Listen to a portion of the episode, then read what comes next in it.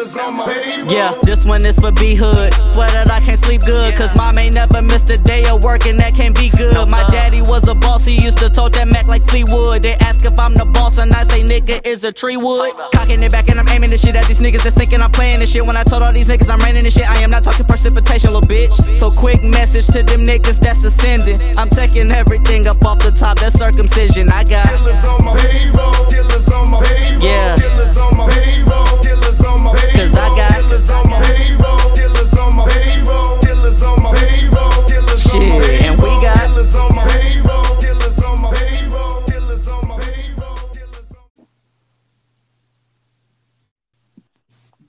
What's up? What's good with it, everybody? It's a glorious day. I'm sure y'all know exactly why, man. It's hey, hey, we back for another episode of the Pick and Roll podcast, and man, oh man, yesterday was exciting. Yesterday, as in Tuesday, that is, was extremely exciting for me. I'm pretty sure it was also extremely exciting for my co-host. Sam, what's good, baby? What's good, world? And, and you're damn right, it was exciting. I'm sure y'all all know what we're alluding to. It's them Blue Devils, baby. We've been raving about our Blue Devils since we got all of the information about the class that we was bringing in. And last episode, y'all heard us loud and clear. It's basketball season, and we're here. If y'all didn't hear us last episode, I'm sure y'all heard our Blue Devils loud and clear last night. There was not a doubt who the better team on that court was. For those who didn't tune in, which I'm sure most of y'all did, Duke played against UK last night. Duke being the number four team in the nation, UK being the number two team in the nation.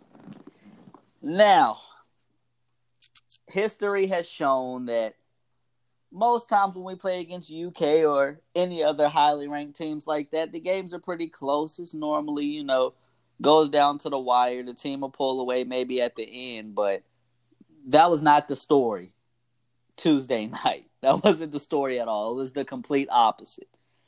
The Blue Devils looked like well, let's go ahead and say what it is. Say just like I said on my on Facebook.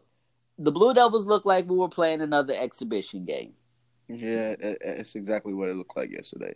Extremely lopsided. So, uh, for those who don't know, Duke won by 34 points. That is the largest loss that Coach Calipari has suffered at the hands of any team as long as he's been at UK. So, with that being said, I want to ask you, Sam, did the Duke victory did did that tell us more about Duke or more about Kentucky? Um, I personally feel like it told us more. Well, not us as in me because it didn't tell me anything. I already knew about my Blue Devils, but it told the rest of the nation a lot about Duke because that's a good Kentucky team. I mean, clearly they were ranked number two, and Duke was ranked number four. Um, that's the number two recruiting class that they've got. So I mean, that's I think that's going to be a good team. They showed some bright spots, but um, what I think we saw yesterday is exactly what we talked about in that last 10 minutes of the last episode that we did. We talked a lot about Duke, and one of the main things we talked about was the chemistry of this team. Exactly. And I think that that was the biggest factor. In well, I can't say it was the biggest factor, but it was a huge factor in that game, considering Kentucky really didn't look bad. Really, they looked like a normal team in the first game of the season. I agree. We just didn't look like that was the first game of the season because I feel like our chemistry is already at like a 90, 95. Like those guys are already cohesive. It, it's it's scary. Yeah, we looked real scary yesterday. We we were together on defense. We were together on offense. We were just together. Period. It was just a team effort. Yeah, the the, t- the big three stood out, but that was an overall team effort yesterday. Yeah, I agree 100%. If I had to say, I would also say that it told us more about Duke. Because as you said, Kentucky didn't necessarily look bad. I believe that they also looked like a typical high ranked team in their first game of the season. There are obviously going to be some chemistry issues. There are going to be some jitters, some guys that are trying to do a little too much. But like you said, on Duke's end, we didn't see that. From the opening tip, those boys looked like they were in sync in every aspect or every facet of the game. To me, the thing that stood out most was defense. You have already a Duke team that's extremely athletic. Then you take a guy who, to me, he stood out more than the big three, especially defensively, which was Jack, Jack White. White. Yes, sir. You take a guy like that who played sporadically last year, and you throw him completely into the rotation this year. He had he was, the most. He was guarding the two. He was guarding exactly, exactly, and that that to me that that speaks volumes for a ball club like Duke. As I said, you've got guys who are extremely athletic in Zion, RJ, Cam, guys like that. They're they're extremely athletic.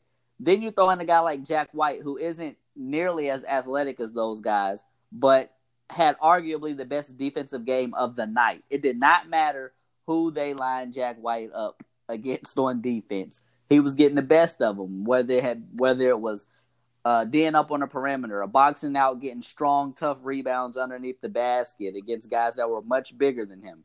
Jack White, to me, showed that this is a Duke team that you really have to worry about, even outside of the phenomenal freshman. You've got, go ahead. How many times this offseason did I say Jack White was going to be key this year? And it hasn't even just been this off season. That's that's one thing that I said to you last night watching the game. Since Jack White came aboard at Duke, you've been very high on Jack White. You have been saying Jack White. He's once he gets his shot, he's gonna be special. I'm telling you, he's a he's a, a typical Duke player, prototype Duke player, and he's gonna come in and he's gonna ball. Well, me seeing Jack White's first couple games, the first season, I'm like, eh, yeah, I mean, I see something there, but I don't know if he truly gonna reach it. Well, he's reached it, and maybe even more because we knew that Jack White could shoot. We knew that he could jump a bit, but we did not know that he was this great of a defender. At least I didn't. And to me, when you have to worry about guys like a Jack White really being a defensive pest, that creates a completely different aspect of this Duke Blue Devil team. Then you also throw into account that you got a guy like Alex O'Connell who really didn't get going until the end of the game. That's a guy that can light it up. He shot 49% from three last year. Yeah, but you 49%. You know, That's crazy. Coach K got fed up with him pretty quick yesterday. He I threw, agree. He threw up two badass shots, and Coach K yanked him quick. quick. He, he, he ain't touched the floor again until like garbage time. But yeah, he's a bucket. He's our version of Tyler Herro. I agree, hundred percent. He's nowhere near as good as Herro is, but he's our version. He's that role, yeah. He's got that role in our ball club. I agree. I I think that that Duke team is going to be special. And that's not even speaking from a bias standpoint. I don't think I've ever seen an opening game that impressive in my life. Like Bro, they ever. Tried, they tried to tell me on Facebook that um, in 2015 when Kentucky beat Kansas by 30, that was more impressive than what we did yesterday. No. Bro, that can that Kansas team was Cliff Alexander and Perry Ellis. Man, yeah, ain't nobody trying to hear that, bro. Like I said, it was just people in there trying to rationalize what they witnessed last night that's pretty much how it goes though. When you get a team like Duke, Duke is one of those teams that either you love them or you hate them. There's no in between and when you hate Duke, your hatred runs deep and you can definitely there's no hiding it. You can't hide it. Like when you dislike Duke in any any opportunity that you get to diminish Duke, you do it. And like you said on Facebook, that's a prime example. There's nothing that anybody can take away from yesterday's game Bro, that they can trying, honestly say that it was not good. People was trying to say Kentucky not nice. This is the number two team in the nation with the number two recruiting class. Like what with I, I, man, I'm not. I wouldn't have went there with it. Like I said, people saw something crazy last night, and they are just trying to rationalize what they witnessed. They have no idea what they saw last night. They're like, "What the hell did I just?" yeah, I mean it's just even But we to played like an NBA team yesterday, bro. agree. I agree. that shit was crazy. I was sitting down here just mad. I was watching the game by myself. I just needed somebody to talk to. Like, yeah. like, are you are, are you are you seeing this? Yeah, this shit was crazy. I was watching it last night too, and Michaela, which is my wife for the listeners, she went to sleep halfway through the game last night, and I'm in here going crazy. Like I'm going nuts. I don't know how she slept through it. Like anything that happened last night, I'm going crazy. I'm screaming, especially when Zion snatched that block out. Bro, and then threw that I said, "What the fuck is that?" like he really grabbed it out the air, pushed the brake, and threw a ditty. Like that bad boy was right on the money. And it's just like you said, it's that chemistry is out of this world because you see a guy like RJ Barrett who from the opening tip made his presence felt the entire night. And you see his teammates who also are looking to be phenomenal freshmen and are looking to be as successful as he is. You don't see not one guy acting like oh yeah, it's my turn to get mine now. Like he getting his, but it's my turn to get mine. Like no. That's Every time. RJ did something, they was in his face going off. Like yeah, like let's go. And we it was- here. it and was vice versa for other guys. Like when uh Zion went crazy, RJ wasn't on no. Shit, this my night. I'm going off. He went straight up to Zion, smacking him, pushing him in the chest. Like, let's go. We here. that that's what was impressive to me is that they all found a way to still get theirs, even Exactly. with RJ. RJ basically being the most aggressive I've ever seen him play. Really, I've only seen him play maybe six or seven times, like real games, like whole games. But that's the most aggressive I ever seen him play. He was he was to it. He, he every time he touched it, he was looking to score that chicken. And I think that's what we're going to see out of him a lot this year. I think Coach K Yeah. is going to make that our focal point. Is RJ is going to be the we need aggression out of him if we're going to be successful because Yeah, the rest we of the guys they can score, but we don't have a scorer like a guy that could just really go out there and we need thirty tonight. Go out there and get it. If it's not RJ, Cam can fill it up, but I don't think I'm. I don't like. I wouldn't like having to build my offense around like a Cam. Like if let's say RJ went down with the injury, and then Cam had to carry the load, he could, but he wouldn't be as effective as an RJ, as an aggressive RJ. And that's Yeah. what I think Coach K is gonna. He's gonna implement a lot. He's definitely going to have that as our focal point. Yeah, only time I want to see RJ out there looking to play make is if Tre Jones ain't in the game. Exactly. If Tre, if Tre is in the game, you let him worry about getting everybody else involved. I'm not saying shoot every time, but we need that aggression I saw yesterday every night, flat out. Let let Zion and Tre do the distributing because he can because RJ could pass the ball too. He's yeah, great he's a passer. very skilled passer. But I want him to be what he was yesterday. Yes. He still had what three assists, four assists. Yeah, he That's still solid. he still had a, a great game dishing the ball as well. That's solid. So yeah, I, I need that out of Tre. But I disagree with you about what you said about Cam. I think Cam is probably our best scorer. I think he's probably our most efficient, depending if like like a game last night like RJ. If RJ's extremely aggressive, like going to the cup, not settling for a jumper at all, that's hands down our best option. But if you get a RJ that he has his spells, with me watching RJ multiple times, he has his moments where he gets into the the I guess not so high percentage shot looks. Like he'll one dribble pull up with the contested uh being with it being contested. He does that a lot. And I didn't see that at all last night. So I don't know if he's turning over a new leaf or what. But if he gets back into that, then yeah, I agree. I Cam will probably be our most efficient guy. The But thing Cam- about the thing about Cam is if he gets hot, he can go out and hit 10 threes, Yes. 11, 12 threes in the game. And I feel like that's what makes him the better scorer. Like RJ was that. hot from three last night. He could shoot the three, but he was He's not from- knocked down. Last night was was a good night for him. from three last night for sure. So and and, and he hit he only hit what six or Yeah. something, six three, seven three, something like that. Yeah, So, I mean, on the, that's on a hot night. Cam on a hot night, he that that three point that three point line is going to be filled up.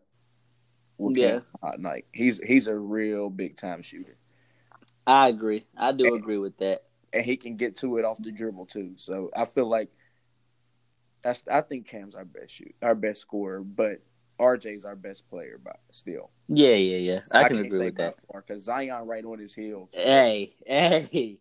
I'll be the first to say that I was not the biggest fan of Zion. Me Williams. either. I was totally wrong about Zion, but I found that out way before last night. I found that out probably about six or seven months ago. Yeah, you've been saying that. You said you watched him in some. I can't remember what it was. You said you watched him in, but you was like, "Nah, I really sat down and watched him. Like he really got it. He's got a, a, a pretty good game. Like he's not just an, a dunker. Like he really has more to him.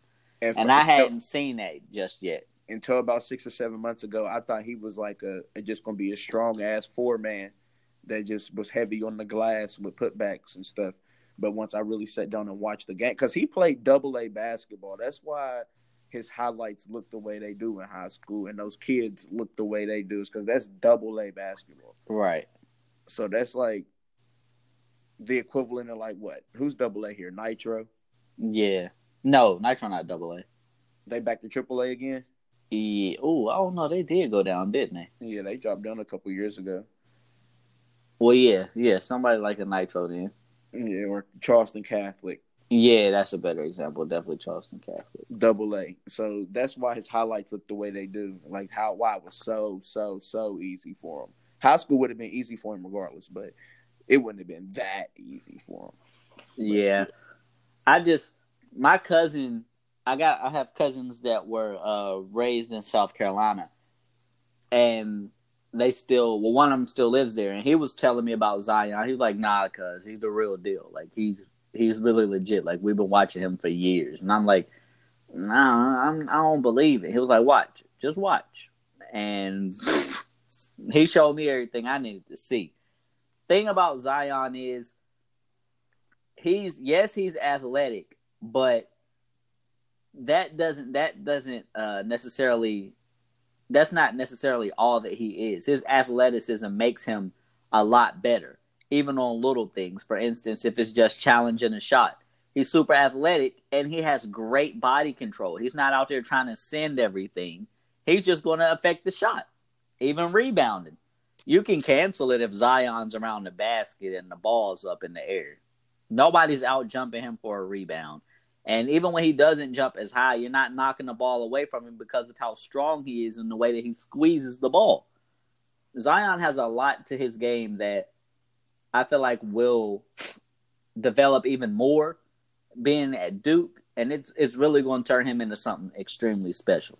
Only thing bad I got to say about Zion is if he really is 285, he's got to lose some weight.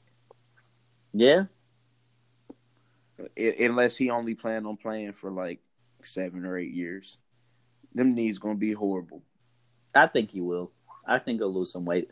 By the time he gets to the league, that's probably what they'll tell him. Or at the combine and all it's of for the his, it's for his own good, man. He ain't. There's no way jumping as high as he do at 285. That's impressive as hell, but that's not something. a you wanna be screaming injury. Yeah, you not even that. You might not even get hurt, but you're just not gonna be the same after eight, nine years of that shit in the league. You playing 82 games a night, and you doing that 60 60 times a night. You jumping damn near as high as you can, landing on them knees at 285. Man, that's going. that's a lot of weight. yes, bro. Like I don't know. I feel like he he should try to get down that weight down a little bit. Yeah, I agree. because that's that's just real heavy. I agree, but um, before our listeners say that we basically spent this whole episode talking about Duke, let's move on a little bit. Um, once again, both of us did say that we think that that game taught us more about Duke than it did about UK. I definitely, like Sam said, it basically just showed the rest of the world that we have stellar stellar chemistry. On my end, I definitely feel like it showed us that we're a force to be reckoned with defensively. Oh, before we get out of here, as far as Duke is concerned, I want to give a huge shout out to Tre Jones, who did everything that we needed him to do last night. He was a floor general and he defended the ball well, and more, most importantly, he protected that ball. No turnovers. He did not turn that ball over, and that's what that when Duke is successful, that's what happens. Last time Duke was that successful at protecting the ball, we know who was in the back court. His big, big brother. brother. So shout out to him. But let's move on to the other matchup we saw last night. Kansas and Michigan State. What did you take from that game? Kansas tough. Kansas tough. I can't even front. Kansas is definitely tough. I I still feel like we're the best team in the country, but Kansas is right there. Like I, I would have liked to have seen that matchup yesterday instead of us in Kentucky. I thought I wanted to see us in Kentucky, but nah, that Kansas game would have been fire. But I, I like the way that they um they played through Azubuike down there, and I like the the step that his game has taken. Yeah, he's, he's definitely this year. He's taking a step in the in a completely different direction. I agree. Yeah, I was impressed. I was very impressed. He, last year he was goofy, couldn't stay out of foul trouble, like ain't have no really type of offensive game really besides catching the lob. You know what I'm saying? Now he's got he's got a couple moves. He hit up and under yesterday. He had smooth. That was extremely yeah, smooth. He, he's he's added some real post game. So I agree. That was I, impressive. I like their point guard Dotson. Yes, I like him. He played well. Grimes, mm-hmm. he played well. Um, and then the Lawson brothers, they're going to be huge for them as well. That that's a well-rounded team as well. That's a well-rounded team. Kansas got too. I can't even front. I know JT and uh, Wizzle, Wizzle. love me saying that, but it's the truth. Kansas, Kansas, good as a good team. Only thing I will say that they may be missing is is a shooter. Pure because shooter, yes. Grimes, he knocked it down yesterday, but the boy was hot. He's not that type of shooter. He's he's more of a, a slashing or I wouldn't say quite a slasher because I mean he could shoot. He hits like mid range jumpers. If y'all play 2K, he's a playmaking shot creator, man. he's not. He's not. He's not a shooter. He just he can get to his shot, but he's more of a scorer than than a shooter. He's not going to be hitting five, six threes a night. It's not going to happen. I agree. I think my biggest takeaway from the game is both of those teams are good ball clubs. Let's not let's not diminish Michigan State at all because Kansas pretty much controlled the game. Man, but I ain't seen nothing I liked out of Michigan State. There were a lot of moments in that game where it was blow. It was they could have busted it wide open. Michigan State did not allow it. But yeah, they, you know, what, you know, what Izzo team ain't about to go like that, man. And that's the biggest thing with this ball club. That's why I liked what I saw. Michigan State has a lot of guys that need coaching, and this is the best place for them to be. Michigan State by the I would say by the end of the year, going into conf or twenty to going into March Madness, we'll see a Michigan State team that's really ready to go on a run. I'm not saying that they will, but I think that they'll be prepared to. I liked what I saw out of them. They're not a bad ball club. They can shoot it, but I what, think that they're streaky when it comes to shooting. The guys what, that they really rely on hitting weren't hitting for them last night outside of Langford.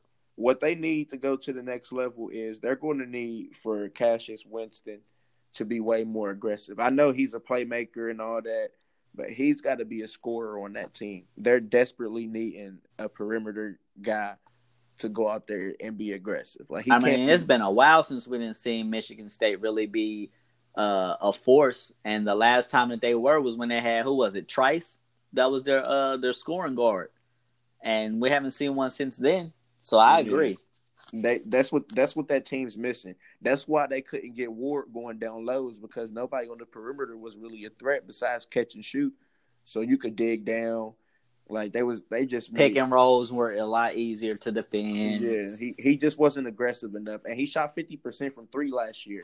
So he need to get I guess if he ain't been working on it by now, he need to get in the gym and work on some um, off the dribble threes because now you they can't afford to wait for you to get to your three off the spot up no more, man. You got you got to be able to score the basketball for this team to be successful. I agree. I agree. That that was one thing that I did see is that they did rely too much on the catch and shoot. They relied on that a lot. But um like I said, I I liked what I saw out of Michigan State. Kansas played extremely well last night, and Michigan State was never truly out of that ball game. It even Yeah, came down to the wire at the end. They were down six and got a wide open three to cut it to three Yeah, with like three minutes, uh, maybe like two minutes to go. Yeah. minutes to go. that was crunch time. Yeah, but yeah, they had it. They was in the. They was in the game. Yeah, I, I like Michigan State. I was like looking for- Michigan State a lot. I was looking for Winston to take over after he got that and one. I was like, okay, now he finally about to be aggressive, but he, He still didn't. was just really just he just deferred too much yesterday. But it was the first game of the season, so like you said, I, I didn't. Yeah, I guess I can't say I didn't see anything I liked about them. They they they can be pretty good, but they need him to change. They need him to change his game a little bit. He he can't just be the playmaker he and the spot up shooter that he's used to being.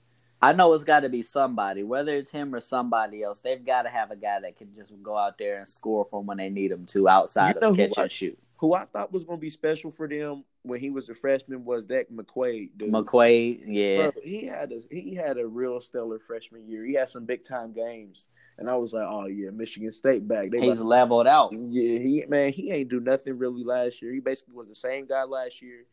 Basically, he's the same version of himself as he was as a freshman. Yeah, he's not progressing at all. But to his defense, we may have saw him in his freshman year as more than what he really was. And yeah, because he had a he had a um, much easier role then as well. He was on the Yep. so really all he had to do was come in, shoot the three. But yeah, that's probably what it was. But I thought, I mean, you you assume that guys are going to get better. You spend three years on campus, you shouldn't be still the same player. That's true. You should be you should be ready to to get to assume a better role when you become a junior. Yeah, I mean, it's time to take the step now. If not now, then it's pretty much over. You might as well cancel it. But um, let's let's switch gears a little bit. Let's talk about some teams that aren't uh, up top, as these teams are that we've already discussed, as far as rankings are concerned. Let's talk about sleeper teams, some teams that may not necessarily be on people's radar, but should be uh, paid attention to. I guess uh, my first squad that I'll talk about is a squad that probably isn't on people's radar because of their name, but as far as their talent is concerned, they're they're probably one of the best teams in the nation as far as talent is concerned, and that's Nevada. I like Nevada a lot. Those who saw Nevada last year, they uh, went to the Sweet 16 and went 29 and 8, I believe it was last year. And they have a lot of talent coming back. Uh, most importantly, out of that talent are the Martin twins. They got some transfers too. All I think they, They got do. four transfers that all averaged like twelve last year. Yes. Yes. And I mean, this is a team that people are really going to have to pay attention to. If you see Nevada rising in the rankings or you see them in a, high in the rankings Shit, throughout the year, Rising, they're they number three, ain't they? are they? Yeah, they ain't rising nowhere. They in the top five. I know that for a fact. I they- know that was number three. Yeah, they they ain't rising nowhere. Them boys is up there. Because Gonzaga- Ooh, them and let me check that out. yeah. Nah, they're number seven. Seven. Oh, the poll I seen, the preseason poll, bro. They had because they had them ahead of us. They had because we was five on the preseason joint. It was. Oh, that was the power rankings. yeah, yeah, yeah. True, true, true. It was. Yeah. It was power rankings. But yeah, they they're they're sitting at seven right now, and I like I said, I wouldn't be surprised to see them stay within the top five throughout the year because you know some of these higher uh, Power Five teams are going to take some lumps in conference play, and they may skate. So I wouldn't be surprised to see them remain in the top five throughout the year. But as I said, Nevada's got a lot of talent on that ball club, man. It's going to be a team that you're going to hear a lot about. And this is a team that I think could possibly have a deep run into the tourney, uh, an extremely deep run. What's one of your teams that you got for a sleeper? Yeah, I, I still like Villanova. Villanova. Would you call them a sleeper? That's defending champions. I mean, they lost a lot of talent. I think what they had four guys leave, three guys, Yeah, that and big Go to names too. Big names too. but they still gonna be good. And then Gonzaga, Them was the two that I had, Villanova and Gonzaga. Yeah, Gonzaga's not bad. I had uh, Nevada, as I've already said, and my other sleeper team was the team that's probably going to surprise a lot of guys is Marquette. Um, they're Marquette's a pretty good team. They were a pretty good team last year, but this year I think that they're really ready to take that step. Uh, Markus Howard that plays for them, he he's a baller. Walking He bucket. walking bucket.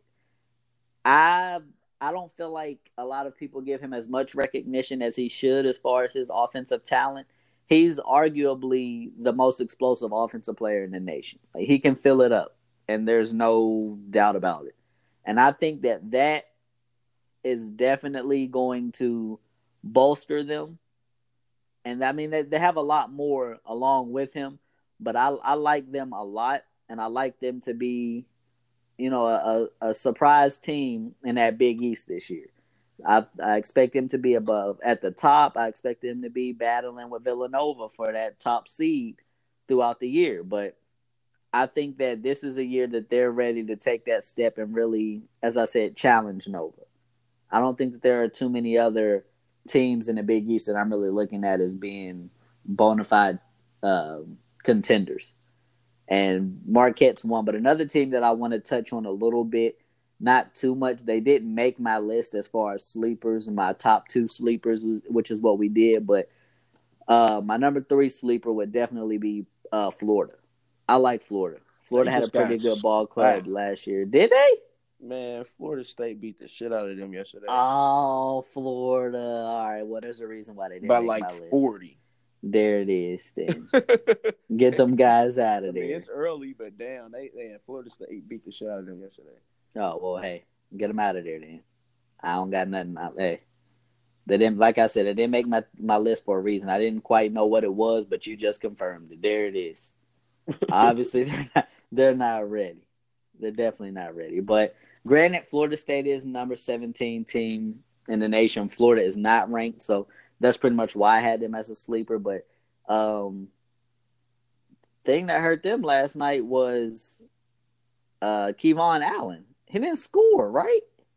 I think I did see that now that I'm uh now that I'm thinking about it, let me look real quick. Yeah, they showed it during our game. Yeah, he didn't score. He played 23 minutes and didn't score. Zero points. What was the final score? 81 to 60. Oh yeah, mopped him up. And he didn't score. You got guys like him and um Jalen Hudson as well, who I think will be well who I thought would be extremely effective for them. Jalen Hudson only had 11 last night. He played 22 minutes. KeVaughn Allen played 23 and didn't score.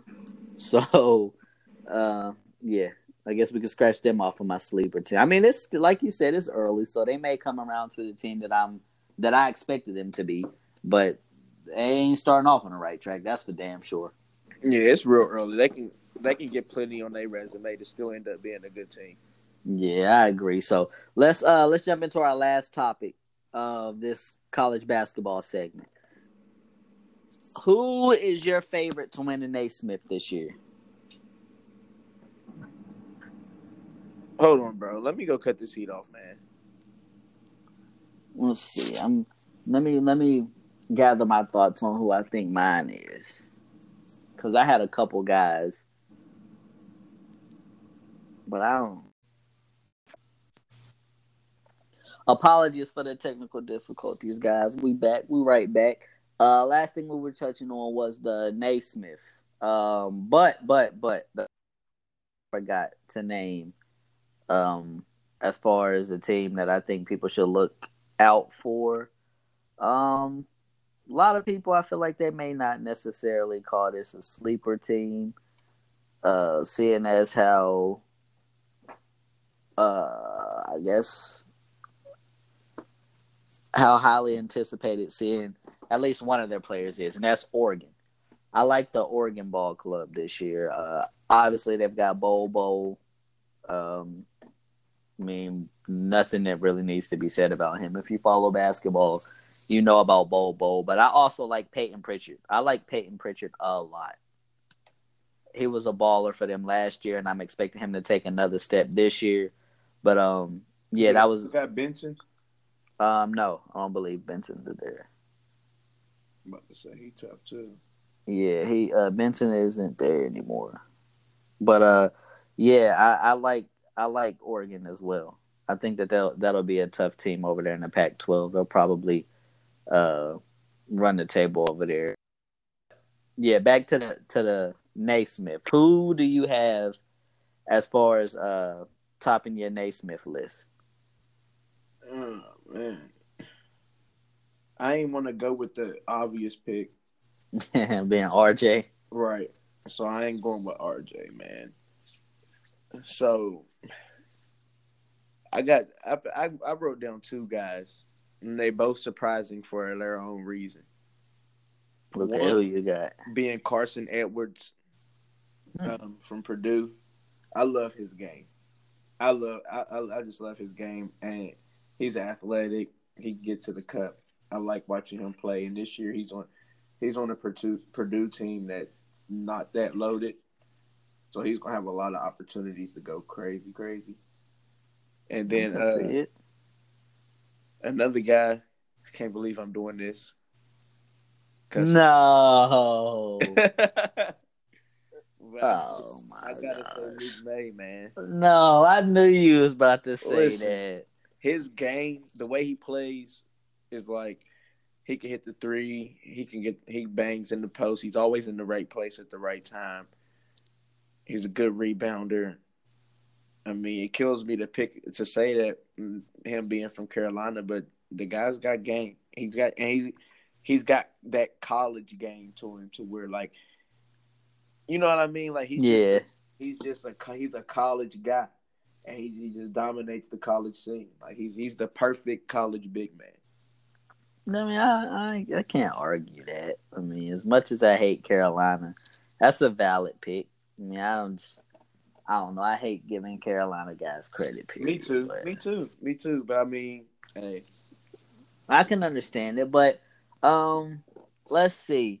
Like you said, you're not gonna go RJ. I won't go R- RJ either. Um, I guess a guy that we just touched on, Bo Bo.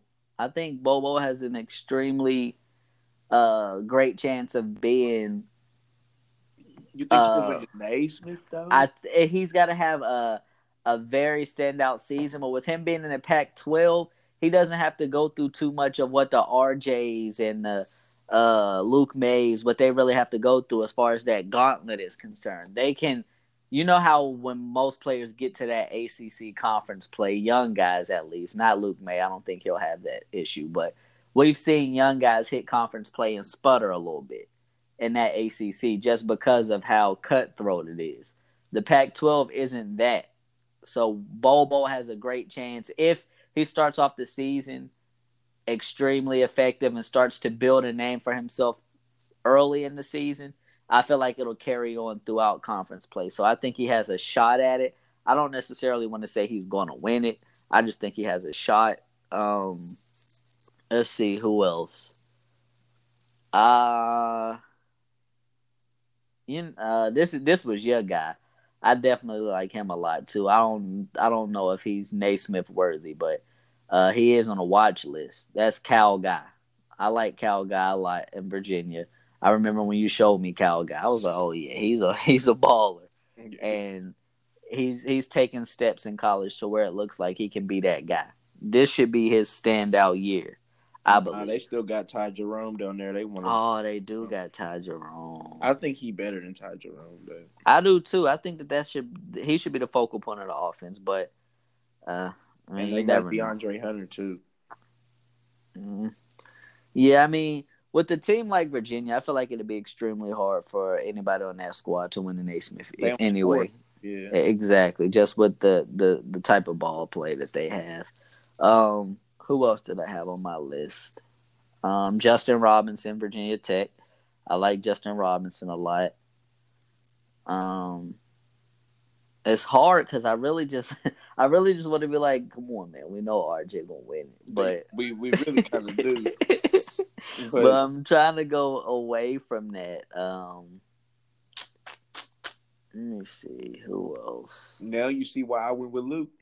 Yeah, I can see why. It's difficult. Um, I wouldn't be surprised to see one of the Martin twins, probably Caleb. I wouldn't be surprised to see Caleb in the mix for that. Jon Elmore.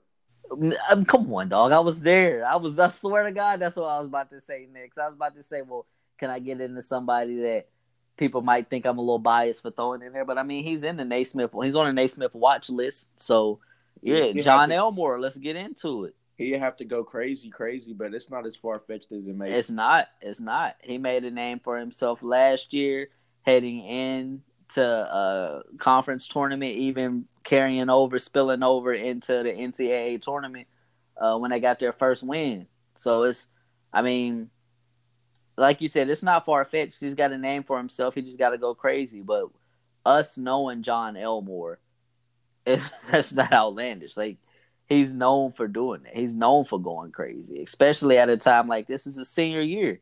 It's time for him to let's go. It's showtime. Let's get it. But um, yeah, man, that's our guy. Y'all uh, y'all be looking out. We're trying to see if we can set up a a, a interview with him or get him on here, or get him on an episode one of these upcoming weeks. So y'all be looking out for that. That's Jon Elmore out of Marshall.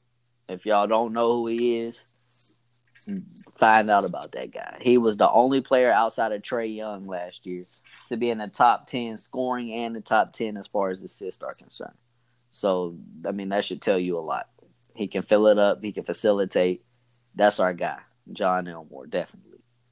But um, yeah, that pretty much wraps up my Naismith list. It's like like you said, it's early, so it's hard to tell. We're pretty much still going off speculation, not necessarily off of what we've seen that's why it's so difficult not to say RJ because with what we saw, it's like, yeah, that's the that's the Naismith winner right there. But um, yeah, man, I that pretty said- much I would have said Killian Tillie, but he went down. did he. I didn't know till he got hurt. Yeah, he out for like six to eight weeks.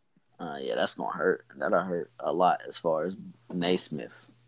But um, yeah, last uh, I guess last last topic here, real quick. It ain't even a topic. I guess it's just a last question. National champion pick. You already know. I mean, Duke is the that's the overwhelming favorite from the both of us. Give me somebody other than Duke that you think might win it. because I, if I would have said national champ, I mean, come on, we both know the, who we were both picking. So, so basically, you saying me and you pissed off? We got knocked out early, and somebody got to win it. Who do I got? Basically, Woo! I, ain't, I, I haven't thought about that at all. So, give me a second. Uh, oh, we ain't named Phil Booth either. yeah, for for Villanova. Yeah, Yeah. You know who I'm. You know who I'm. You know who I'm taking. who I think Gonzaga finally gets the monkey off their back. If do you? If if we don't win it all, that's my pick. Gonzaga. I think if we don't win it all, this will be the this will be a year where we see. I mean, I guess Gonzaga could kind of be in that light, but I don't really hold them in that light because they make it so far every year. I think we're to see a team that's. Uh, it's time for Cinderella to win it. I'm not saying it's to be like a 16 seed or nothing like that, but you saw a team like Loyola last year, how close they got. I think this year is that year that we see a team actually take that leap and and win it. If it obviously isn't Duke, um, I think it's going to be a team like that. It may not necessarily be Loyola, but they have a, another shot at being good this year as well. Um, could be somebody like a Nevada. I wouldn't be surprised to see a Nevada take it all. And Gonzaga, that's definitely a safe pick. I had Gonzaga on my list too, but I wanted to try to go uh more like a Cinderella. Nah. Cause I, I mean, if I don't, I really can't pick another uh Power Five or major team that I think is gonna win it. Like I, I think the only the the closest to a Cinderella we gonna see to winning the championship is gonna be maybe like a a, a low achieving Power Five team, like a like a nine seed, like a Arkansas or some shit like that, Tennessee, a team like that, like a a good team, but like a team that's normally good but never really great. I could see a team like that sneaking the championship. But as far as like a Loyola Chicago or somebody like that, uh, like a, a 11, 12 seed, something like that, I just can't see that happening. Yeah, I don't think it's gonna be somebody that low. That's that's why I had Nevada because I don't obviously I don't think Nevada's gonna get a low seed, but I don't think that a lot of teams are gonna a lot of people are gonna pick Nevada to win it all. No. So I I can see Nevada winning it. Okay. I definitely can. About because I was thinking along the lines of like maybe like how when Kemba and them won it, how how how yeah, I because they ended up being a three seed though. Yeah, but they went on the gauntlet. Like they started off, they had to play every game every day at the Big East uh, tournament. True, but they played their way into a good seed. But I was thinking along the lines of like a, a underachieving team all year, and then they get it together. oh no no no no no no! I don't think that's gonna happen. At least I don't see it. You never know with March Madness, but I don't see that happening. But uh, you heard it here. We both picked the Duke Blue Devils to win it all. But a team outside of Duke, you heard it. Um, who was your pick? Gonzaga. Gonzaga, yeah, Gonzaga and Nevada, two teams that we think have chances to win it, not named Duke. But um, let's jump to college football. Talked about college basketball long enough. Let's talk. Let's talk about college football. It's not really much to talk about, but let's touch on um, while we were watching those games, we saw the college football playoff rankings come out there were I guess a couple of things that people talked about as far as what they saw and that they may not have agreed with as far as the rankings. But I personally didn't disagree with too much of any of it. I think it's pretty much solid. Was there anything you took from it that that you thought wasn't right? No, nah, I didn't see anything that wasn't right. Besides maybe LSU. Yeah, a lot of people were upset about that two loss LSU being ahead of so many one loss teams. I understand that because they did get handled by Alabama. But their resume. Yeah, and it was Alabama. So right, it's the number one team in the nation. We can't sit here and, and, on one hand and be like they by far the best team in the country. Can't nobody play with them. Blah blah blah. And then on the other hand, be like but you got beat by Alabama at home by 29. So right. Either we think they one of these great teams or we don't. If we don't think they one of the great teams, then okay, then kill LSU for getting dogged by them. Right. If we saying they are all time great squad, then I mean you can't you can't punish LSU that much for losing to them. Right. But for our listeners who don't know um, what the rankings or how the rankings came out is Alabama number one, Clemson number two, Notre Dame three, Michigan four. So those are the if the playoffs started today, those would be your teams in the playoff: Alabama, Clemson, Notre Dame, Michigan. Then you got uh, Georgia at five, Oklahoma sitting at six, LSU was at seven. That's the two loss LSU team at seven. Excuse me, ahead of one loss Washington State. Then you have number nine WVU, who jumped four spots after beating Texas, which is huge. That's a that's a huge jump. They actually do have a chance to make the playoff. It's still going to be extremely hard. They need a tad bit of help at the top, and they're going to have to beat Oklahoma two weeks in a row, which is going to be. I feel like that's the reason why Big Twelve ain't getting nobody in. Is because the they're gonna beat each other out. Yeah, like there's no way either one of them teams are beating each other two times in a row in back to back weeks. Yeah, I don't, don't think I can see, see it either. I don't see Oklahoma beating WVU twice in two weeks, and I don't see WVU beating Oklahoma twice in two weeks. I just can't see it happen. I see they going one and one. I can I can agree, and that's canceling each of them out right there. Yeah, I mean that's that's you said it pretty much put hit the nail on the head with that one. And that number ten, rounding out the top ten, we got Ohio State, who stayed where they were. And me being a Buckeye fan, I couldn't agree more with that. Seeing as we just came off of a loss to Purdue, and basically coming up against a Nebraska team who isn't, who's still trying to find themselves, and we struggled. We struggled big time. Let's go. That game basically came down to the wire. there's no team still trying to find themselves in what week ten. That's a shitty ball club. Yeah, yeah. They they trash. They can't if you, they find those if they find themselves by now, they trash, man. I don't think so because they have freshman quarterback. They have a lot going on down there in Nebraska that's Bro, helping it's them. week ten. It ain't nothing but fourteen weeks in college football. They- Yeah, he hasn't played every week though. He was hurt, and it's it's a lot of things Hey, that went on. It's you're not. still searching for identity in week ten. Your season's over. Oh, it's yeah, it's definitely over. It's it's not like they're finding themselves trying to become something that they're not going to become. It's more of they're finding themselves as to see where their No, future is. I'm not saying this to as a to down them. I'm saying this as in like you lightweight giving y'all a pass by phrasing it like they trying to find themselves. No, they shit. No, they shit. not at all. I, I said I couldn't agree with us being at tenth more. I started off by saying I agree. We shouldn't have jumped up at all. I agree with everybody being ahead of us. That was We story. struggled. That was We were supposed to come back from our bye week ready to go, and that's we weren't. story. That was the story of the locks of the week for me. It's shitty teams, and we're gonna get to that later. Yeah, I don't. That's that's not a knock at all. I mean, I just exactly how it's supposed to be. But I mean, bodes well for Ohio State being at ten because they got a lot of teams that ahead of them that they're going to jump if they continue to win. But I mean, we got to see how that plays out.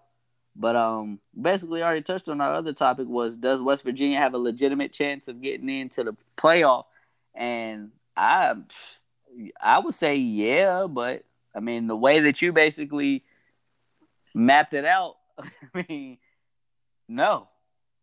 It's like yeah, they have a chance, Yeah, realistically, yeah, have a shot. nah, I can't see it happening. Yeah, it's like yeah, realistically they got a chance. So but most likely not going to happen. A lot of things got to go right for them for that to happen. let me ask you this: How many of those teams that are in the top ten? How many of those teams do you say control their own destiny in getting into the college football playoff? And by control their own destiny, I mean they went out, they get in. Um, the four that's in, That's it. yeah. I mean, I'm inclined. I'm inclined to believe a team like Georgia controls their own destiny. but that's the thing though. Like if Georgia and Bama can't control they both of them can't control their, their own destiny because they're on the collision course to play each other. Exactly, they So can. both- They went out, they get in. But It's not to say that both of them will get in. It's to say that they control their own destiny. If Georgia wins well, out, yeah, they get in. yeah, If Alabama wins out, they get in. yeah, yeah, that's true. But yeah, yeah, yeah, I see what you're saying. Yeah, that yeah, Georgia definitely. But yeah, so so I would say, yeah, I would say the top five. All the whole, the entire top five control their own destiny. Nah, I mean, well, yeah, because even if WVU did win out and beat Oklahoma twice, They're not jumping the rest of these teams. no, they they're still going to need at least Notre Dame to t- to stumble, and then they're going to need Bama to definitely beat Georgia. If if Georgia beats Bama, They can cancel it. then the four is pretty much set. Yeah, There's only one spot left after that. If, if Georgia beats Bama in the SEC championship, that guarantees Bama and Georgia a slot.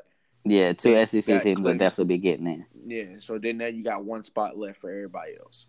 So that's the worst nightmare for everybody right now was for Georgia to actually beat Alabama.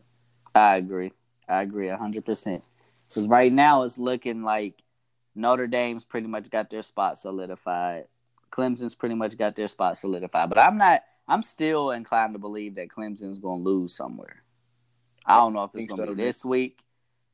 I still feel like they're going to lose. One loss, Clemson is out Yeah, I agree, hundred percent. at this point. I don't care if it's in the conference championship. They lose, they're not in. Yeah, because the, who they supposed to play in the conference championship? Who is it? Syracuse again or? Um, Pitt, I believe. oh yeah, they lose that game. It's over. I think Pitt is leading that division over there. That division is all jumbled. Oh my gosh, that they're fine. division is terrible. Because it was it was served up on a platter for Miami, but Yeah. they wasn't hungry. Nope. Apparently not. But um, yeah, I, I would say five out of the five out of the top ten control their own destiny. That's a fact. But like I said, it's not too much to really touch on with college football. We've got some some uh a few matchups, a few ranked matchups this week that we'll we'll get into when it comes time for our pick'ems. But let's talk NFL now. Let's switch gears.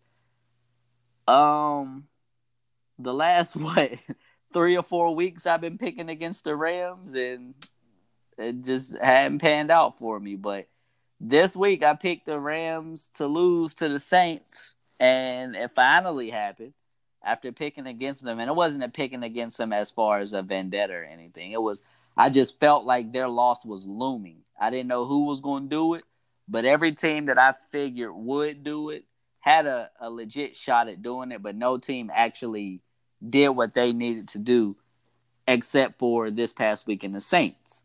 Now, with the Saints handing them their first loss, are the Rams still the best team head and shoulders in the NFC? Not from no bias standpoint, straight up. Do you think that the Rams are still the best team in the uh, NFC? I still think they're the best, but I don't think it's head and shoulders. Um, I still feel like that we haven't seen the best out of the Rams defense yet. That's a yeah. I mean that's that's a good statement. I'm not. I don't. I wouldn't dispute that at all. Um, one thing I will say is Dante Fowler definitely looked good in his first performance as a Ram. He looked good. I liked what I saw out of him. Him and Aaron, Aaron Donald together is going to be extremely scary. Once that defense gets fully clicking, yeah, I mean, what more? What more do you really want from them? Their offense is thriving. I think the defense going to start clicking around playoff time. I think Wade Phillips might be holding some stuff back for the playoffs.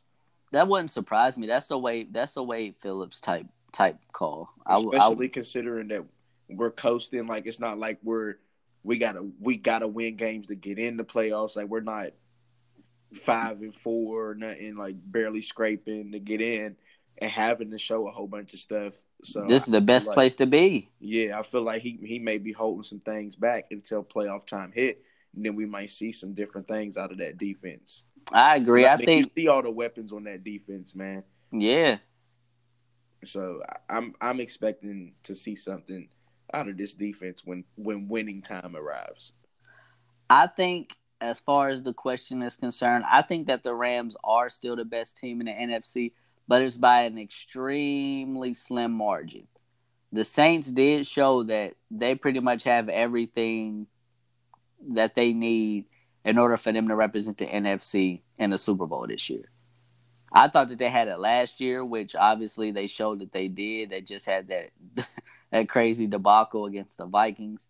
But I think the Saints are back just like they were last year and they're ready to take that extra step this year. So it's I feel like it's going to be exciting to see down the stretch because let's say the Saints end up dropping a game or two and the Rams don't, and the Rams end up winning the NFC and they hold home field advantage, we're looking at a completely different ball game than what we saw on Sunday. Definitely. If they have to go to Los Angeles, I like the Rams. If they're staying at home in New Orleans, I think I like the Saints. So it's uh it's really going to be interesting to see how that plays out. And for those who don't know, the Saints did just add Dez Bryant, which I don't think is going to be an extreme factor, but I do think that it's a solid pickup for them, seeing as that is a veteran wide receiver, and you've got Mike Thomas on the other side, and you also got yeah, you know your speedsters out there. So I feel like he's he's they, a good fit. They needed a second receiver because they um they second leading receiver is Kamara, and they third leading receiver is the tight end. So mm. they they des- and they their fourth leading receiver is the wide out. He's got twelve catches. well, there it is. And Dez was definitely needed for them. Yeah, they they needed him just just to have another receiver to throw the ball to. Yeah, I agree. If Dez comes out and he's Dez, if he does what what we know he's capable of doing, he'll be a, a great fit there. That's not to say that Dez. I feel like this is a a perfect situation for Dez because he's going to play alongside a guy like Mike Thomas, who is going to be the guy. He's the number one receiver. He's going to be the guy that draws all the attention, so Dez won't have as much um, attention on him, and he won't have to. He won't have as much expectation on him. Another reason is because um, Drew Brees is one of the quarterbacks that you don't need that much separation from the defender to get the ball Mhm. from. And Perfect one of the situation. yeah, it was one of the knocks on Dez at this point in his career. He couldn't create separation. Well, with Brees, he's so accurate, you really don't need much separation. So that'll be that'll be something for him too. But another the thing is, adding the adding the offensive player is a lot different than that in the defensive player. It's all, it takes a lot longer to get acclimated into the system and learn the system and stuff. So we're not going to see a whole bunch of snaps from Dez probably for at least a month. Yeah. I mean, he he'll play some. They might throw him in some, but it's going to be hard for him to really be in the offense in the offense at this point in the season. Hey, I don't know. I don't really think so. I don't know, man. You got it's a brand new receiver. You adding in what week? What? What is this week ten now? Yeah, but I mean, we saw last week that it was evident that a guy like Amari Cooper came straight into Dallas and he played a lot of snaps instantly. Because y'all run the little league offense. Yeah, but even with that being said, you're talking about a guy who's been in the NFL for a long time and Dez. It's not going to take him long to pick up that playbook. I don't feel like it's going to be anything that's crazy. Like he's not going to see nothing in that playbook that's like I ain't never seen this before. I don't think I think Dez is a guy that's going to be able to come in and pick up. Like he's I'm like I don't think it's going to take a lot of weeks for him to pick it up. Like it may be one or two, but after that, I feel like he's gonna hit his stride and he's gonna be good to go. Might not even be two. It may just be one week, and then by week by his second week in New Orleans, he's gonna be on the field a lot. Mm, I don't know. Maybe. Uh, But- let's just make sure. Let's just see if I. Well, I'm anxious to see if if Dez really still got it, or was it Dak Prescott, or was it? Yeah, yeah, I agree. I agree. I'm anxious to see that too. But I mean, like you said, he may look a lot better just for the simple fact that he's playing with a guy like Drew Brees, and for the simple fact that he's the number two receiver as opposed to being the number one receiver. Yeah. So I mean, it's the the stars are aligned for him to look better. So if he doesn't look better, then we definitely know it was all Dez. But we'll see. Let's move into a uh, to a fun topic. Mid-season awards. Let's talk about some. If we if the season ended today and we had to hand out some awards, who will we hand these out to? First one, offensive MVP. Who you got? Patrick Mahomes. yeah, that's mine too. I mean, I don't. I feel like that's the clear favorite at this point. I mm-hmm. don't think you can fix your lips to say anything else. I mean, I don't know anybody else that you can make a case for in that aspect. Like he's just. I feel like at this point, he's really. He looks like the MVP. There's nobody else that looks as impressive as he is. I mean, he's leading the league in passing yards, leading the league in passing and touchdowns. He's second in quarterback rating. I mean, he just, hey, he looks like the MVP right now. That's a fact. So I got Patrick Mahomes as well. Um, defensive player of the year. I'm pretty sure we probably got the same guy for this too. Who you got? Khalil Mack. yeah. I mean, that's the clear favorite. I feel like these some of these picks are just like, how could you not? Like, yeah, there's not very much of a race. yeah. I, I don't. I mean, uh, MVP. I mean, there's still more games to be played, so people guys got time, and some guys might slack off. But like you said, we're doing mid season. There's no race at this point. yeah, I feel like there's clear favorites in that. Um, let's see, what's the what's the next one? Uh, coach of the year. Who you got? I got Sean McVay. God dang. Okay, I'm gonna try to go uh somewhere else since you got McVay because that's who I had too. I also thought Mc, I thought McVay should have won it last year though. Um, We could go with. This was, I feel like this was a little closer. mm, I mean, I guess you could go Andy Reid. I was about to say you go Andy Reid or uh, I mean, you can make a case for Sean that's what I was about to say Payton. you can go Sean Payton. Really, it's just the teams that are up top, basically. Those, I mean, but I feel like Andy Reid would have a, a a better shot at it than Sean Payton because most times when they do that Coach of the Year, they don't really like to do Coach of the Year with coaches who have been prominent for a while. Yeah. So I feel like he would have a, a better chance. Um, let's see. What was the next one? Was it rookie of the year, offensive rookie of the year, offensive rookie of the year? Who you got? Saquon. Um, let me see. Where else do I want to go? That's who you had too. I mean, I feel like these are it's no brainers though. Like Saquon Barkley is hands. He's the best rookie playing. Period. Whether it's offense or defense. So that's it's difficult to go. I guess elsewhere on that. Um, I mean, I feel like you could make a solid case for Ridley though. yeah, but I mean, Saquon Barkley has just been head and shoulders above everybody. Like, yeah, you can make a case for Ridley, but I don't really think he compares much to Saquon. So I guess if I had to pick somebody other than Saquon, that's who I would go with. Um, let me see. Defensive rookie of the year. Who you got? Derwin James. Okay. Yeah, that's where we part. Derwin James was on my list, but I got Denzel Ward. Could be a little bit of Ain't bias no there. be. Ain't no could be. I mean, let's keep it a buck though. No, Denzel not Ward has saying- looked I'm he's looked saying- extremely good. I'm not saying Ward doesn't have a case to be defensive rookie of the year. I'm just saying that's why you picked Denzel Ward is because he's a Buckeye.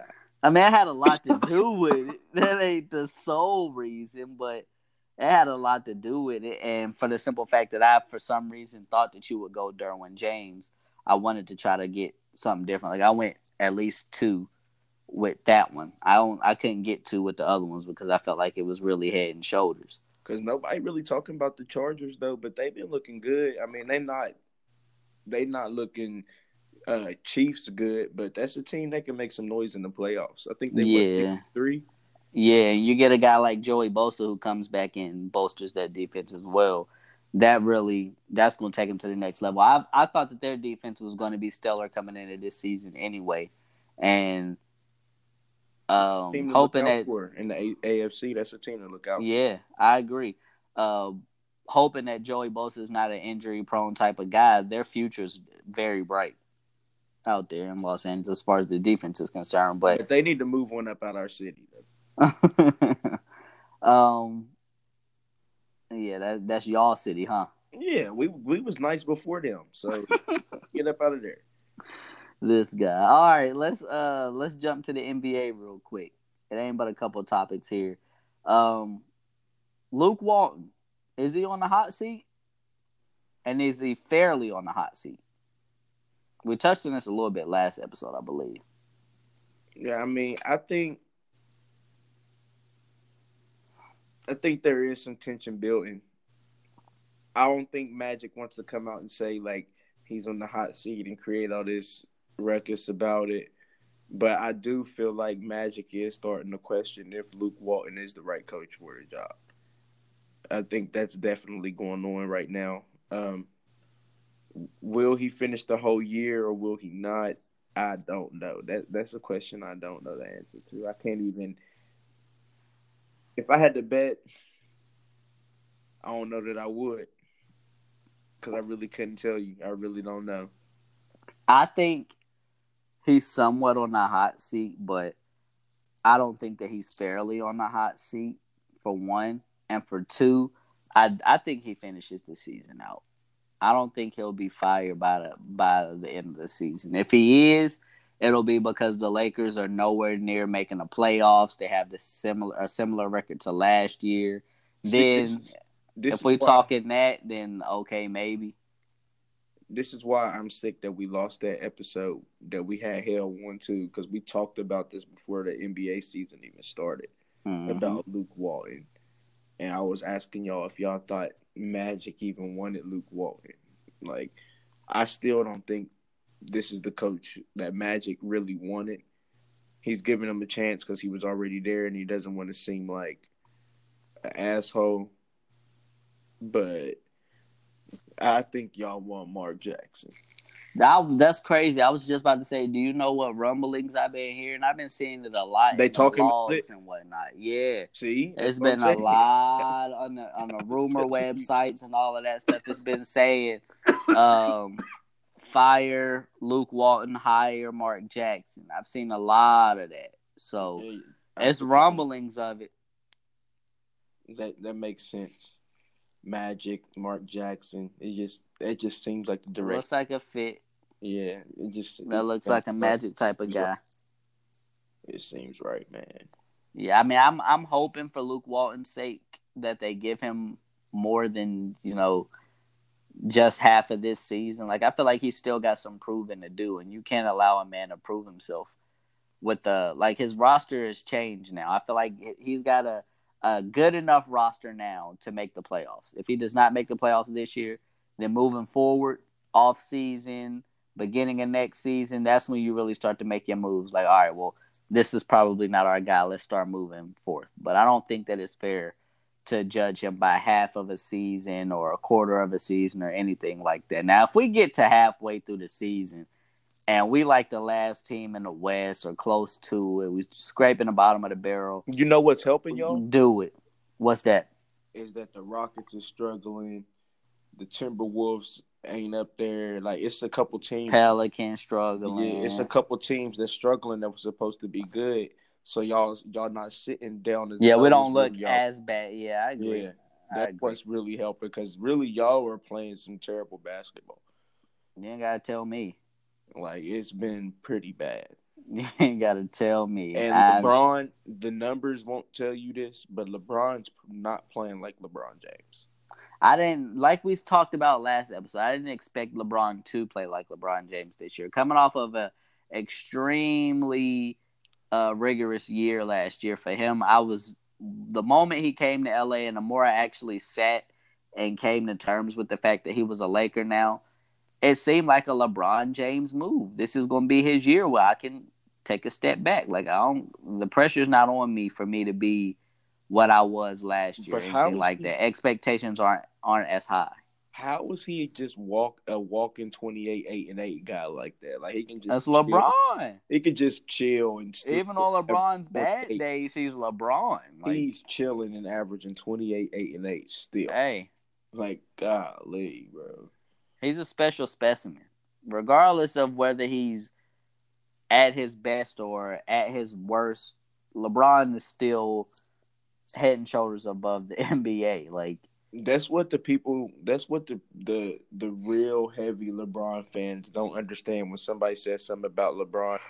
It's not always coming from a point of hate. LeBron's my second favorite player, but it, it's just some at times he just does certain things, and it, and you can never tell by the numbers. That's why you can always look at the numbers and be like, "But he had forty five and 15. right. But it's just like just certain things that he does in certain times of the game where you just question some of the shit that he does. But yeah, That's a fact. I agree. Now let's jump to another team, a team that uh, I guess is fairly familiar with LeBron, since seeing as they're in the Eastern Conference. Um, the Washington Wizards. It's a lot going on down there. It's a lot of rumblings going on that uh, John Wall and Brad Beal aren't seeing eye to eye. They're not gelling the way that they normally do.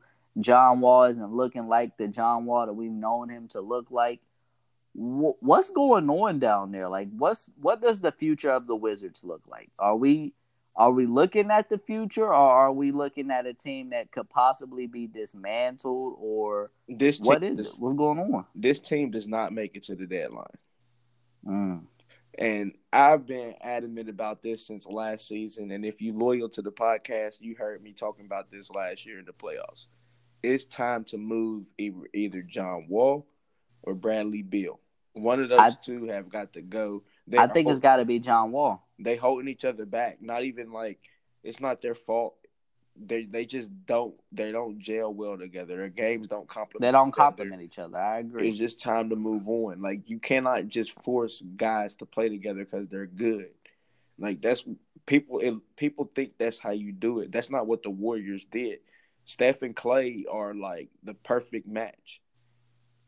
Then you add Draymond into that. Like those guys, they complement each other's games. Like you can't just take a couple good guys and put them together and think, okay, well we drafted Beal and we drafted Wall just like they drafted Steph and drafted Clay.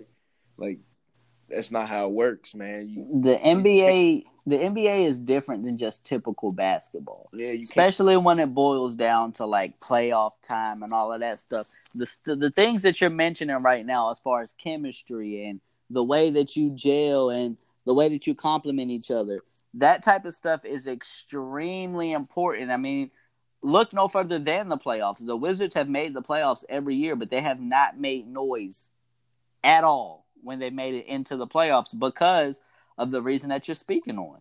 And it's not even just a John Wall and Brad Beal thing. It's those the way that those two guys are playing and the fact that they're not complimenting each other well, it's starting to affect other guys on the team that can play. Morris twin. He he can play. He's a, he's a hooper.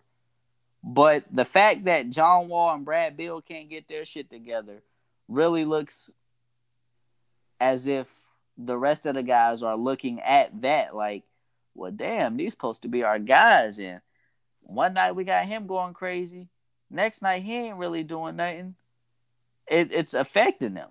and they wasted all that money matching for Otto Porter. Oh my gosh! What? Talk about a stupid decision. What? Let his ass Yeah. walk. Yes, go take him. You want to pay him that, uh, Brooklyn? Go ahead, take him. Like, what are you doing? That's That was that- idiotic. now they can't sign nobody good. I mean, it, it's just a disaster down there. Move, move one of those guys or move both of them. Shit, start over. Something like it's not working. You already mean, lottery bound. With, It, exactly. I was just about to say it wouldn't be outlandish for me, um, being a GM for the Wizards to be like, you know what? Let's do it. Let's start from scratch. We already going to the lottery. Let's trade both of these guys for first round, second round picks. You know you're gonna get big time picks for those guys. hmm You know you are. So let's do it. And then you flip around, turn around next year, you get your own lottery pick, you get another lottery pick, and now you may start to look attractive as far as free agency is concerned. I mean, I don't I don't think that moving forward what you have now is your answer. It's not. I was thinking more along the lines of just moving John Wall and keeping Brad Beal because I feel like he's a guy that with the with the way that the shooting guard position looks in the NBA right now, you want to hold on to a guy like Brad Beal. You can get you another point guard in a draft. Um, you get you another point guard in free agency, but shooting guards nowadays they don't come a dime a dozen. They're extremely rare. So once you have a good one, you hold on to them. And I think that that's what they should do at Brad Beal. But the fact that you just brought up moving both of them, and I mean, that almost sounds genius to start over with the way that this upcoming draft class is going to look like. I'm I'm for that. As a GM, I feel like I would be I would be for that. Let's trade these guys and let's start over. Have some cap room. Yeah, I mean it's it don't sound crazy, but one thing that we definitely agree on is that it's time to move on. It's time to go in a different oh, direction. Another guy that gotta go. Scotty Brooks. Go. he needs to be going out the door tomorrow. Yeah, I mean, Bag up Mark Jackson before the Lakers even get a chance to do it. yeah, like you said, I mean, let's just start from scratch. Let's scrap everything. Coach too. Starting with the coach. I'm sorry, I'm not saying he can't coach basketball, but this isn't the right spot. That's not it exactly. I agree. Stephen A. said he don't like conflict, and and that's why he he said this this Wizards roster needs conflict. Like, get him out of there, yeah. uh, I mean, I'm with that. I agree. But no, I agree. definitely needs to go. They they've hit their ceiling. They hit their ceiling three years ago.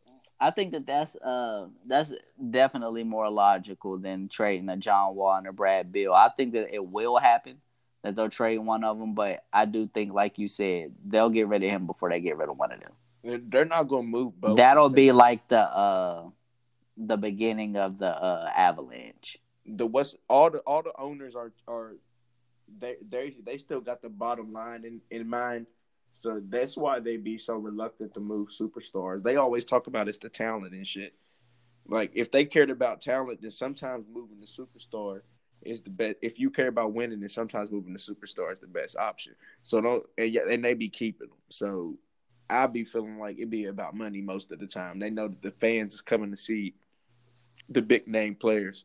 So we Hmm. trade our big name players away. But I feel like there's nothing good about this Wizards roster, and I I think they would benefit benefit from at least moving one of them. I'm not saying move both, but I wouldn't be mad at them if they did.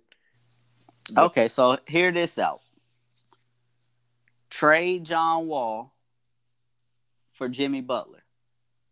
Trade Brad Beal for a draft pick. That'd You be think- cool, but I don't think the Timberwolves will do that because John Wall is basically Ricky Rubio, just a more athletic version. But Rubio not down there no more. Oh no, I'm tripping. Rubio with the Jazz. Rubio gone. I'm fried. Yeah, Rubio with the Jazz. So yeah, yeah, I could. Yeah, that's a solid move. I think they could do that. But I don't. I'm just not real high on Jimmy Butler like everybody, man. I, never like Jimmy been. Butler. He man. cool to me, but he not. Especially he's another one of those guys that I'm telling you that shooting guard position is not what it is or what it used to be. I think Yes. Miami would be dope for John Wall. Mm, Just be somewhere. I I I, I could see John Wall in, in Miami. I, He might be able to. He might be able to revive Whiteside's career too. I don't think so. I think it's over for Cuz. but still, I, I like John Wall in Miami. But he, that Wizards team is just it's just all bad for them. I agree. I could see John Wall elsewhere. I don't think I could see him The in Miami. Clippers, I was thinking the Clippers. I could see him with the Clippers. Um, where else is a good possible destination for him? Um, Orlando. You got to think about somewhere that got something to give back. Because he ain't gonna end up in no contender. hmm. Phoenix, Nah. Nah, because that's gonna kill Booker. Then it's just gonna be Yeah. Booker gonna be Beal. exactly.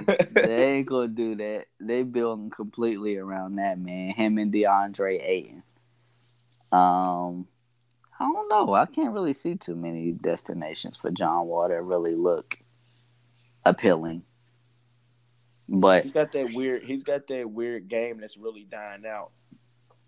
Yeah, Like Chris Paul's really the only other guard that still play like that. With that, uh, he don't really. He now that he's with the Rockets, he's not even really like that anymore. That ball dominant twenty second pick and roll point guard. Go have Yeah. the ball for twenty seconds and then just get rid of it and get the assist. And the biggest thing, the biggest thing that stands out to me about John Wall isn't even just that. That's a, definitely an aspect of it. But John Wall's not getting better shooting the ball. Nah, he's not. He's shooting worse this year than he has in a while too. Exactly, he's not improving. And to me, John Wall don't look like John Wall. He looks like he's a step slower. He looked fat. Yeah, he looked like he done put on some weight. So I don't, I don't know what's going on with John Wall. But whatever it is, I think it might be time to get him up out of there. Yeah. Max Kellerman always says you trade guys a year too early and not a year too late. But I think they might have missed they missed a year too early uh training with John Wall. They should have got rid of him last year. But like I said, the, the GMs be so caught up on having a superstar, they don't be seeing, man. You think John Wall could go play with Pop? Yeah, that's that would be special. I don't know what they could give up for him though. That would be special. Yeah, I think that'd be smooth. But yeah, man, that's enough on the NBA. Let's get into uh let's get into these last two topics before we get out of here. What's your uh what's your locks looking like for this week? Man, first off, I went 0 3 last week, man. Uh, coming off of an undefeated week, he drops a dud. well, all right. So what you got this week? Try to just try to bounce back. this damn cold is killing me, man. Uh, I got Texas minus two, Florida minus six. Then I got Kansas City minus 16 and a half, and the Patriots minus six and a half. They're my locks for this week. All right, y'all heard it here. Another 4 0 week. Choose wisely, guys, because I mean you're either gonna hit or you're gonna miss completely. By the way that by the way that he been sounding lately, you never know which Bergin you gonna get. Nah, man. See, I told you I don't got no business fooling with that college. And last week, what I do, pick all three college games. That's true. That's true. You did fooling around with that damn college like that. Well, now, like you said, this your opportunity to go four and zero once again. So we're gonna see. But uh, let's get into our pickums this week. Number ten, Ohio State at number eighteen, Michigan State. Who you got? Mich, say no, I'm playing. I got. I know State. you wasn't about to do that. yeah, your hatred ain't like that in your heart. I don't I, hate Ohio State. Bullshit. I got the Buckeyes. Um, number twenty four, Auburn at number five, Georgia. Who you got? I got UGA. I got Georgia as well. I think it's a little closer than people think, but I got Georgia. Um, number sixteen, Miss, uh, Mississippi State at number one, Alabama. I need your pick and your score. Give me Bama, thirty-eight to seven. Oh shit! I got I got Bama.